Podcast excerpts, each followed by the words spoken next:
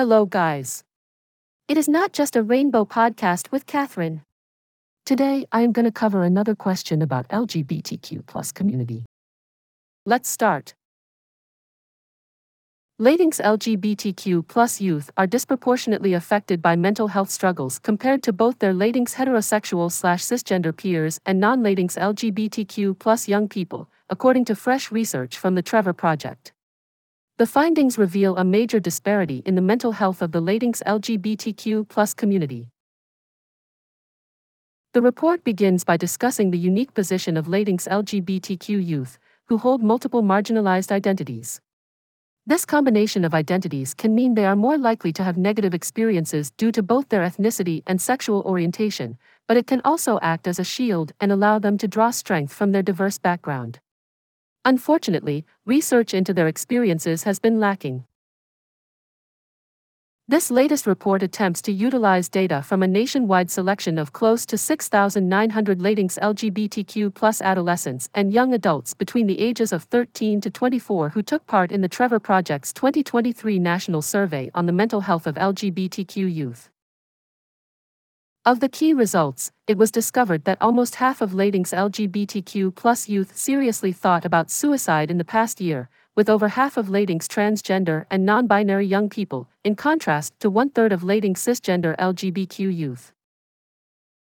Approximately 16% of Latinx LGBTQ plus adolescents made an effort to end their own lives in the past year, particularly those who are trans or identify as neither male nor female, in comparison to 9% of Latinx cisgender LGBTQ young people.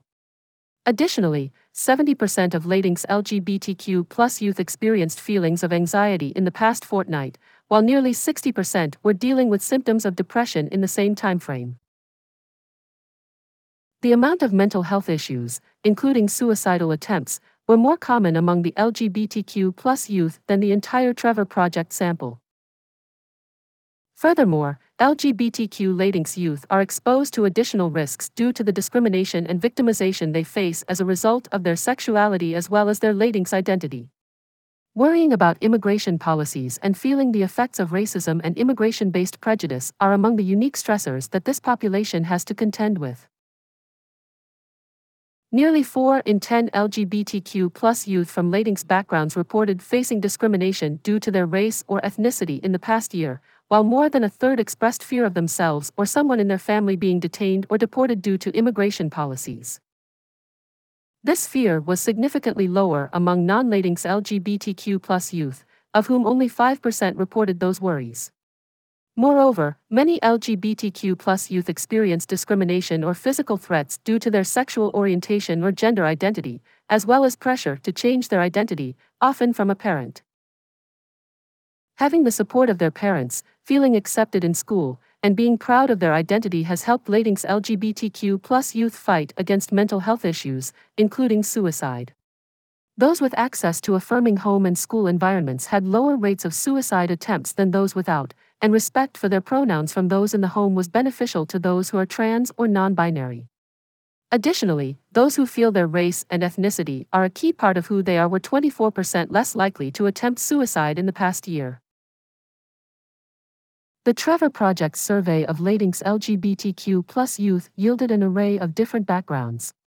Mexican heritage was the most represented with 28%, followed by Puerto Rican, 5%, and Cuban, 2%, with the remainder hailing from Colombia, Spain, Venezuela, Guatemala, Dominican Republic, and Brazil.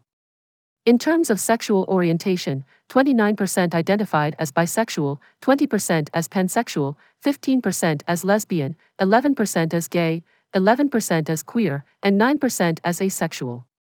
Additionally, 54% identified as transgender or non binary. This report emphatically calls for the promotion of diversity and cultural understanding. It stresses the need for stakeholders to push past any systemic obstacles that prevent Latinx LGBTQ youth from having healthy and safe mental states. It is vital that initiatives are in line with Latinx traditions and customs and that they are presented in multiple languages. Furthermore, consideration must be given to the psychological toll that immigration laws have on these young people. It's all for today. Please, Ask your friends to subscribe to new episodes of Not Just a Rainbow. I love my listeners and want to say big thanks to you all for choosing my podcast. I swear, the next episode will be extremely special. See you soon, guys. Bye bye.